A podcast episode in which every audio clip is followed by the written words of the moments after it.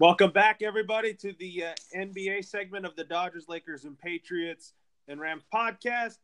And um, James is back with me to talk about news around the NBA and recapping games from the NBA as well, and also previewing today's NBA game. So, first off, let's start off with the Lakers game recap against the Timberwolves and also previewing games against the Suns and Sixers. The Lakers just really took this game for granted. And tell me what you think and um, what do the Lakers need to do better and if they want to win games without LeBron?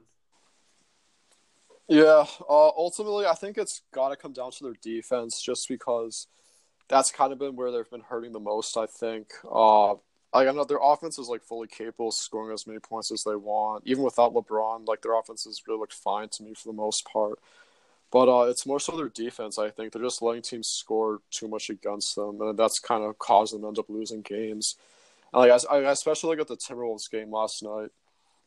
Oh, excuse me, that was like a close game, pretty much the entire first half. Then in the second half, the Timberwolves just started to kind of pull away, and the Lakers just weren't able to catch up to them. And like unfortunately, like those like mistakes like that are, are, what's costing them these games because obviously having LeBron would help them out, but now that he's out, they kind of have to rely on each other. And, like it seems more like kind of like the team that they had last year. Um, I mean, having Rondo back definitely helps, especially with the injury to Lonzo Ball. Uh, I actually thought he looked pretty good last night. I think he'll be good filling until Zoe comes back. But um, yeah, I, I, agree with you. I do think they took that one for granted. I don't. I think the Timberwolves are like a decent team, but I don't think they're that great. And like I did think that was like a winnable game, especially where it was kind of close for a decent amount of it. It's just unfortunate because they can't be letting these losses slip away if they want to make the playoffs this year. Totally, of course. And then um, what I think, James, the Lakers gotta find a way to not take for granted the Phoenix Suns. And then they got a tough matchup with the Philadelphia 76ers. Rondo looks good. But if the Lakers lose the Sun on, Suns on Sunday, then it would make me want to throw up, and it would be embarrassing. Oh yeah, absolutely. Uh, the Sixers game, like, I'm not like expecting them to lose, but I don't, I don't think they'll have a great shot winning that one. But uh, I do agree with you. Like they have to win this game against the Suns, uh, just because the Suns are have just been awful this year, and like at this point, they need all the wins that they can get just so they can like get back into the playoffs and not like not make these games against easy teams must wins. All right, and we'll get to our All Star game stuff in just a moment, but let's preview some NBA Friday games and um, start off from the top from the 7 p.m. Eastern game. That's going to be tipping off pretty soon. The Washington Wizards playing the Orlando Magic. Easily, I think the Magic win this game. Um, yeah, I can see that going either way. I think um, I don't know how I they end at home will definitely help them, but the Wizards have kind of disappointed me this year. Um, it'll go either way, but I think I like the Magic too in that one. Yeah, the Wizards have been very disappointing this year, and uh, I think I think the Magic will end up winning this game by a point, and then we'll move on to the Battle of New York. I'm looking forward to this one too. The Nets have been playing out of their minds lately, and the Knicks are just tanking because they don't have Kristaps Porzingis, and I think Brooklyn will win by a point here. Yeah, I like Brooklyn in that game too. The Knicks have been really disappointing this year. I mean, I know that it was kind of predicted that they'd be bad, but I mean, they just have had like an awful year. And then the Nets have also really surprised me. Um, I wasn't even expecting them to even be in a playoff position, but they've really been playing really well. Uh, I've liked D'Angelo Russell. I think he's been outstanding for them, especially as of late. So, yeah, they've had a really good season. I think they're surprising a lot of people as well. Yeah, the Nets have been surprising a lot of people this year. And then this one, let's just go a score prediction here between the Heat and Cavs. The Cavs are definitely going to be losing this game as well. I say the Miami Heat win. Yeah, I'm taking the Heat in that one too. Although I hate the Clippers in this in this as a Laker fan myself, and then talk about their matchup with the Chicago Bulls, I think the Chicago Bulls will have what it takes to upset the Clippers. Okay. Um, I actually think I'm still going to take the Clippers. One, I haven't been too too impressed with the Bulls this year. I think the Clippers will find a way to win that one. Totally. And uh, the one I want to watch tonight on ESPN is the Toronto Raptors and the Houston Rockets. I want to see both of my favorite players play against each other between Kawhi Leonard and uh, James Harden. And uh, I think James Harden. I'm calling my shot here. I think he could go to 70 points tonight, or maybe do that game against the Knicks.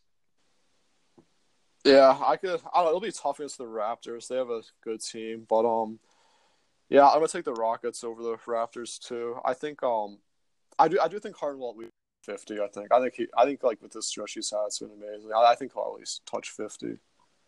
I think so too. And then also the other game that I that I think is going to be interesting too. The Kings and Grizzlies. I have the Grizzlies winning this one so that they can keep their playoff hopes alive. I originally have them sixth in the West to finish out the season, but it looks like they're starting to tank a little bit.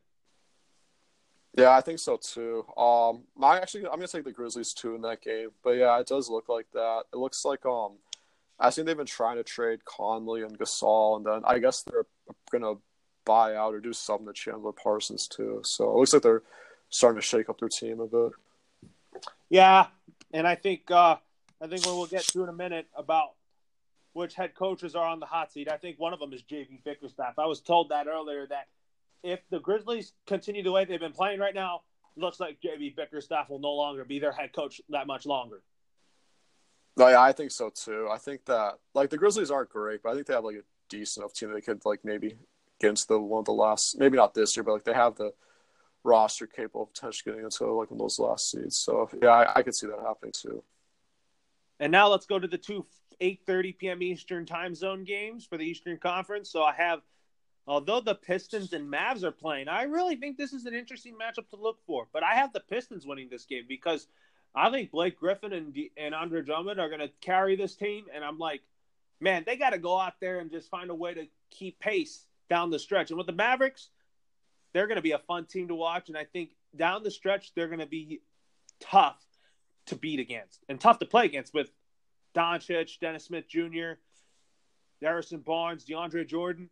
This is a good Mavs team they got.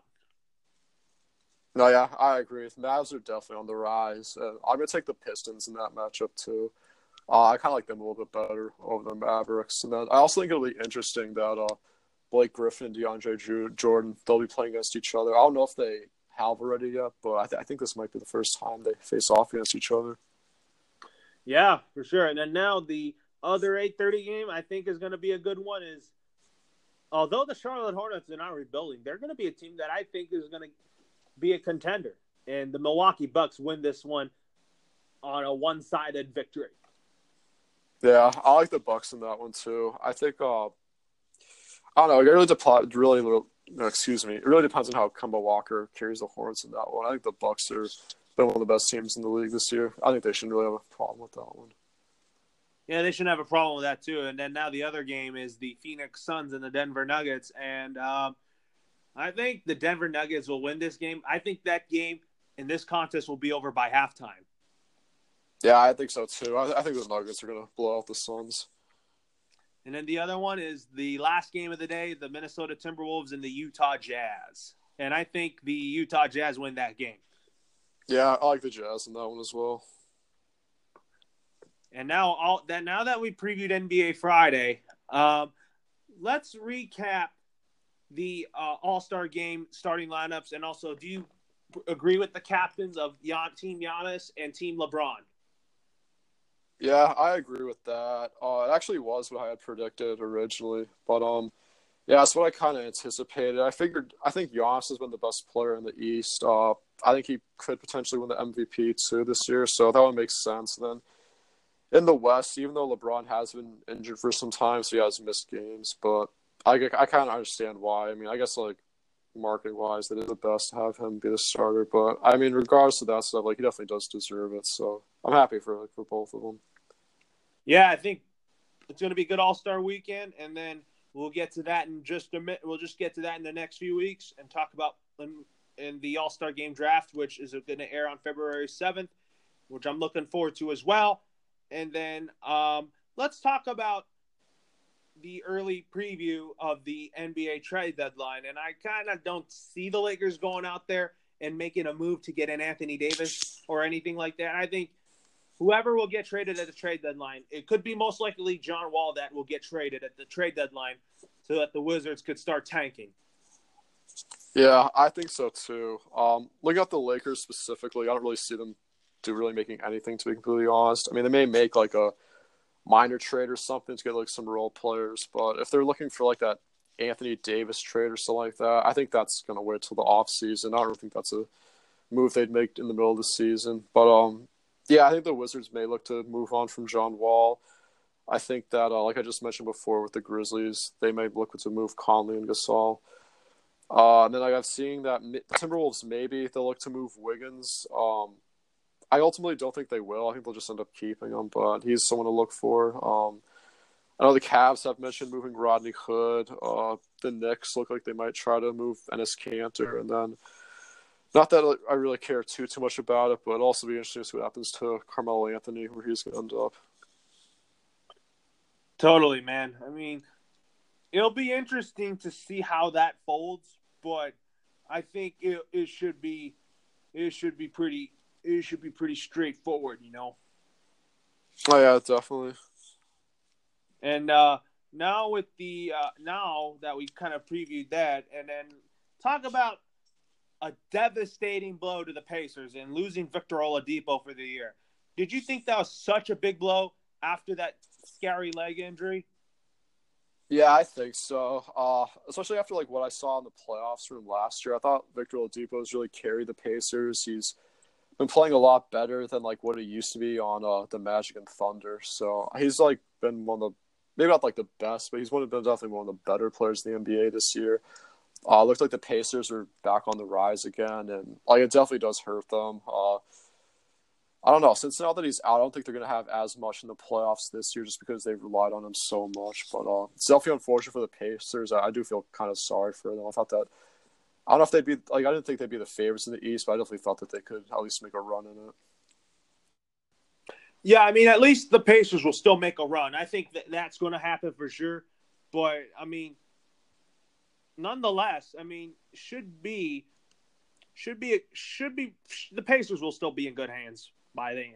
And then, my question for you is: Will the Nets make the playoffs if Charlotte collapses, or will the Lakers fight for a playoff spot in the West once LeBron returns?